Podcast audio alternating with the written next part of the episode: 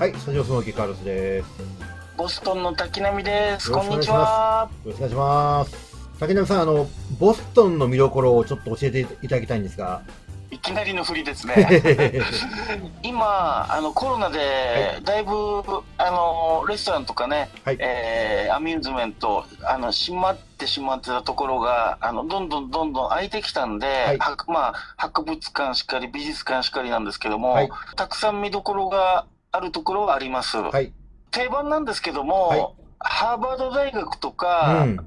えーボストン美術館とか、ええクイーンシーマーケットとか、まあ、それぞれ観光客がよく行くとこなんですけどもね、はいハーバード大学ではやっぱり世界一の大学うんのうんうん。重みというか、はい歴史を感じることができますし、まあ、ボストン美術館は、あのーアメリカ四大美術館の数えられる、はい。あの、ところで、はい。特にフランス印象派でモネのね、あの、作品がたくさん飾ってあるんですけども、はいなんか、フランス国外ではボストン美術館が一番モネ飾ってあるらしいんですよ。ハーバードって中に入れたりするんですか、部外者が？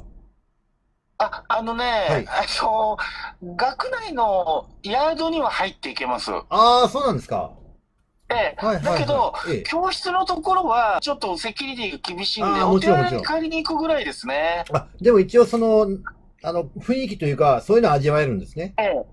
ええ、あの、味わえます。ああ、いいですね、いいですね。あのーただ僕もちょっとうお客さんお連れすることが多いんで、ええあのう裏技がありましてね、ははははお手洗いの横にコンピューター学科があって、は。は世界で一番古いコンピューターが展示してあるんですよ。ええ そうなんですか。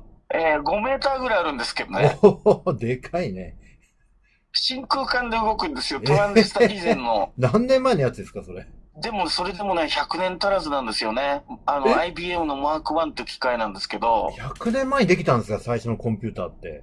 そうそうそうああ、そう。全然知らなかった。へえ。あそうなんですよ。で、それ見せるとすごいお客さん喜ぶんいや、びで、っくりですよ、それ。あ私はトイレに行っただけなんですけどもね、ええ日本に帰ってからハーバードのコンピューター学部にちょっと寄ってきたっていうふうに言えるじゃないですか。まあまあまあ、そうですね。なるほえど。なんか気軽に、なんか写真とか撮っても大丈夫なんですか、ハーバードって。あ、それは大丈夫です。ですか？結構みんな動画にしたりしてます。それから、あの、スポーツファシリティがあって、はい。あの、フットボール場とか野球場とかホッケー場とか、ええええええあの、別なところにあるんですけど、そこも結構見どころがありますね。そこも見れたりするんですね。はい、見見れます。あの、ハーバードはね、結構アメリカンフットボール強いんではい、すよ。はい、はい、はい、はい。イェール大学ってところが同じ IB リーグの、ええあのーライバルで、はい。まあ、巨人阪神戦みたいな関はい、はい、係なんではい、はい。すけども、はい。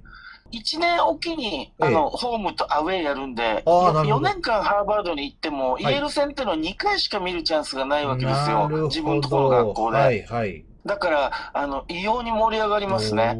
なんかうまくすると学生たちが部活やってる姿見れたりするんですかね？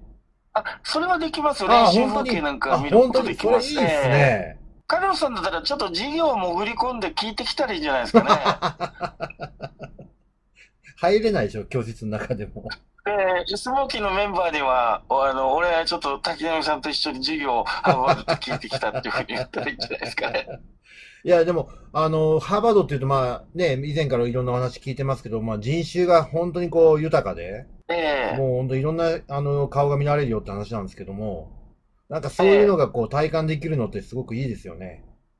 そうですね。それはいいですね。あ、あとはまあ、ちょっと、ミーハーかもしれないですけど、はい盛況はすごい楽しいですよ。いろんなあの、グッズ、パーカーだとか、えー帽子だとか、はいポロシャツだとか、全部ハーバードってロゴ入ったの売ってですよねて。、あの、イメージとしてあの、スポーツショップみたいな感じですよね。そうですね。はいはい各運動部別の T シャツもあるし、運動別であるんのハーだ。バードの野球部の T シャツなんかもありまあすしね。すごいね。ええあの、ゴルフボールまでありますよ、ロゴ入りの。そんなのあるんですか？面白いですね。日本だとあるのかな、ええそういうの。まあ、どっちもなんか、いろいろグッズが多いんですね。大学、あの、アメリカの大学って。そうそうそうそう。あの、各大学にそういう、あの、盛況にグッズがあって、はいまあ、自分とこの学生は20%引きぐらいで買えるようなシステムになってるんですけどね。なるほど。あの、まあ、竹波さんはね、あの、ボストンの、まあ、旅行会社営んでらっしゃるんですけども、え例えば、まあこれはあれなんですけど、あの、例えばボストンのそういうその名所を巡るなんかバスツアーとかあったりするもんなんですか？ああ、ありますよ。ああるんですか？のー英語のバスツアーとか、ええトロリーで乗ったり降りたりするタイプもあるし、あるんだ。へえ。ええあとはまあ、日本語がどうしても良ければ、ええあのー日本語のツアー、我々がアレンジすることもで。きますしね。ねええ。ああ、なるほど、なるほど。じゃあ、一旦ボストンに行ってそういう名所、名所というか、そういうの見ようと思うと、まあバスツアーなんか用意、利用すると、手軽にこう、体感できるな、みたいな、そんな感じですかね。まあ、簡単に言うと、あの、ガイドと車うんをうん。4時間から5時間チャーターすれば、ボボストンの主要なところは見れます。すか少駆け足になるかもしれないですけど、でも一応その、さーっと見る分にはそれが一番手軽でいいよって感じですね。そうですね。なるほど、なで、やるほど。っぱりハーバードなんかはキャンパス歩いたりしたいから、また、あの、地下鉄とかウーバーでもう一回行ってねあの、奥深く見てもいいし、なるほどですね。いいですね。なんか、こう、ボストンってやっぱ歴史がある街なんで、ええやっぱりいろいろ見て回りたいところたくさんあると思いますんで。そうですねで。すね。あのーボストンはサンフランシスコの次にた、はい。アメリカの国内の観光客が多いとこなんですよ。そうなんですか。あの、海外からの観光客っていうと、やっぱり、あの、ニューヨークとか、えサンフランシスコとか、ええラスベガスとか、ええあと最近だとオーランド、フロリダの、ええが多いですけども、はい。ボストンの場合は、海外からはコンベンションとかね、お仕事で来る人が中心になっちゃうんですけど、はい観光客はこアメリカの国内からボストンにうんうん。来る観光客が多いんですよ。あじゃあ割とこう、通好みというか、ええで、理由としては、ええあの、ここ、アメリカ発祥の土地で独立戦争の舞台になった場所なんですね。なるほど。だから、あのーもし独立戦争でアメリカが負けてイギリスが勝ってたら、い今アメリカ合衆国ってなくて、僕が住んでるこのボストンもまだ。イギリスだったかもしれないわけじゃないですか。なるほど。そうすると、自分の国の原点っていうんですかねそういったところをちょっと目で、自分の目で見てみたいっていうアメリカ人のディマンドがあるみたいですなるね。ほどですね。あ、なんかでも分かる気がしますね、それは。まあ、我々が、あどこに例えたらいいですかね。神社とかお寺とか、あー、まあ、そういうあるいは、まあ、大きなどっじ伊勢神宮とかね。と同じなのかな。うん、なんかそんなイメージでしょうね。ええでもアメリカ人にもやっぱりそういう、なんかマインドというか、やっぱあるんですね。まあ当たり前ですけど、あるんですね。で、えそれをボストンにえいや、求とにかくね、アメリカ最古って形容詞がつくところが多いんですあよ。、ボストンの中ですか。ええはあはあはあはあまあ、まず、あのーフェンウェイの野球場ですよね、アうん、メリカ最古。はい、はい、はい、はい。1912年ですから、なるほど。だからアメリカ最古の地下鉄、はい。アメリカ最古の大学、おこれハーバード大学なんですけー。ど、はい。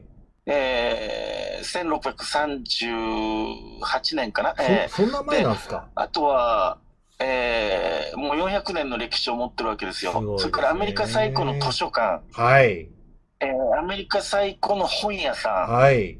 全部で10個、15回ぐらいツアー中言わなきゃいけないですよね。右に見えますのはアメリカ最古の何々っていう風に。すごいですねだ。から、それだけに、うん、あの、歴史の街ですね。あの、どうですか、ボストン市民の、まあ、自分たちの街へのそのプライドっていうのはやっぱりな、やっぱりアメリカ最高っていう部分は結構多いもんなんですかね？あの、結構コンサバですよね、ボストンの人ね。ん。やっぱりそのアメリカの、少し最初は保守的な気がします。あの、ニューヨーク行くとさ、はい。あの、Hi Carlos, how are you? How doing? とかって来るじゃないですか。うんうんうんええでも、二日目には結構わ忘れられてるとかね、ありがちなんですけど、調子いいアメリカ人。あの、ボストンの場合は、まあこれ一般的で、あの、偏見になっちゃうかもしれないですけど、結構ブスーっとして、はいあの、この人本当とっつきにくいなというふうに思うと、はい思うと、1ヶ月ぐらいすると大親友になれ、大親友になれたりとかね。うんうんうんうんそうするとやっぱり、ボストンの人ってニューヨークの人とはあんまりこう、反りが合わないみたいなのあるんですかね？どう、どうなんでしょう？いやいや、まあそんなことないですけど、まあよく結構結婚されてる方も多いですよね、ニューヨークの方と。あそうなんでのす、か？